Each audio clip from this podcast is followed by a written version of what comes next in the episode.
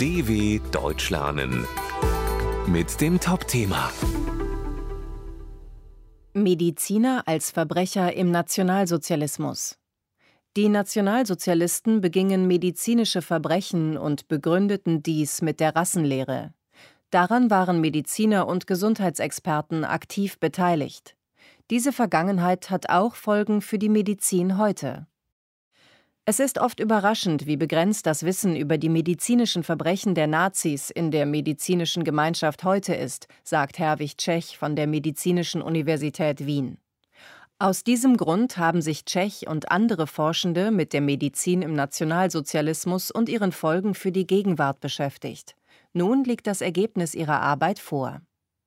Der Bericht zeigt deutlich, dass die medizinischen Verbrechen im Nationalsozialismus nicht nur von Einzelnen begangen wurden.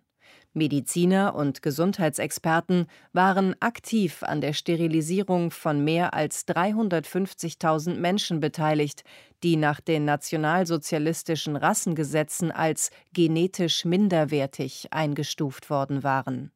Sehr viele starben an den Folgen. Außerdem wurden bis 1945 mindestens 230.000 Menschen mit Behinderungen in Deutschland und den besetzten Gebieten ermordet. Zehntausende wurden zu medizinischen Versuchsobjekten. Die Nationalsozialisten rechtfertigten diese Verbrechen mit ihrer Rassenlehre. Sie wollten nach ihrem Verständnis unwertes Leben durch Zwangssterilisierung oder Ermordung vernichten.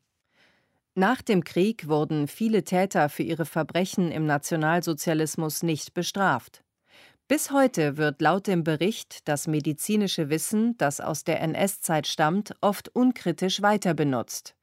Shmuel Pinchas Reis von der Hebrew University of Jerusalem sagt, Medizinstudierende, Forscher und praktizierende Gesundheitsfachkräfte sollten wissen, wo und von wem die Grundlagen des medizinischen Wissens stammen. Das sind sie den Opfern des Nationalsozialismus schuldig. dw.com/topthema